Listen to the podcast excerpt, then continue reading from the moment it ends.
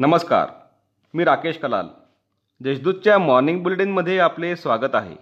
पाहूया नंदुरबार जिल्ह्यातील ठळक घडामोडी. आराळे येथे एकाचा खून करून मृतदेह तापीपात्रात फेकला. नंदुरबार तालुक्यातील आराळे गावात अज्ञात व्यक्तीने एकाचा खून करून त्याचा मृतदेह तापीपात्रात फेकून दिल्याची घटना घडली. या प्रकरणी नंदुरबार तालुका पोलीस ठाण्यात गुन्हा दाखल करण्यात आला आहे. मयत इसम चाळीस ते पंचेचाळीस वयोगटातील आहे. गुरांची अवैध तस्करी करण्यात करणाऱ्या तिघांविरुद्ध गुन्हा. नंदुरबार शहरातील सहारा टाऊनजवळ गुरांची अवैध तस्करी करणारी पिकअप व्हॅन पोलिसांनी पकडली असून सहा लाख नऊ हजार रुपये किमतीचा मुद्देमाल जप्त करण्यात आला आहे. या प्रकरणी तिघांविरुद्ध नंदुरबार शहर पोलीस ठाण्यात गुन्हा दाखल करण्यात आला आहे. जिल्ह्यातील वीस हजार व्यक्तींची कोरोना चाचणी. नंदुरबार जिल्ह्यात कोरोनाचा संसर्ग रोखण्यासाठी अधिकाधिक नागरिकांची स्वॅब चाचणी करण्यावर भर देण्यात येत आहे. आतापर्यंत वीस हजार एकशे चार व्यक्तींची कोरोना चाचणी करण्यात आली आहे. त्यापैकी पाच हजार पाचशे चौतीस व्यक्तींचे अहवाल पॉझिटिव्ह आले आहेत.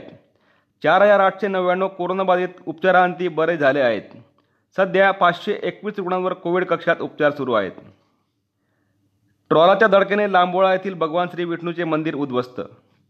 शहादा तालुक्यातील लांबोळा गावात रस्त्याच्या बाजूला असलेल्या व दोन महिन्यांपूर्वी जीर्णोद्धार झालेल्या भगवान श्री विष्णू मंदिरात सुसाट वेगातील ट्रॉला घुसल्याने मंदिर पूर्णतः उद्ध्वस्त झाले आहे. या अपघातात चालक गंभीर जखमी झाला आहे. मंदिर उद्ध्वस्त झाल्याने भाविकांना मनस्ताप सहन करावा लागत आहे. जिल्ह्यातील चोवीस हजार सहाशे एकाहत्तर शेतकरी कर्जमुक्त.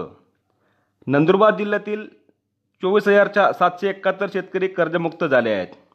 महात्मा ज्योतिराव फुले शेतकरी कर्जमुक्ती योजनेअंतर्गत नंदुरबार जिल्ह्यात चोवीस हजार सातशे एकाहत्तर शेतकऱ्यांचे आधार प्रमाणीकरण झाले असून चोवीस हजार सहाशे एकाहत्तर शेतकरी पूर्णतः कर्जमुक्त झाले आहेत. या शेतकऱ्यांच्या खात्यात एकशे शहाऐंशी कोटी शेहेचाळीस लाख रुपये वितरित करण्यात आले आहेत. या होत्या आजच्या ठळक घडामोडी.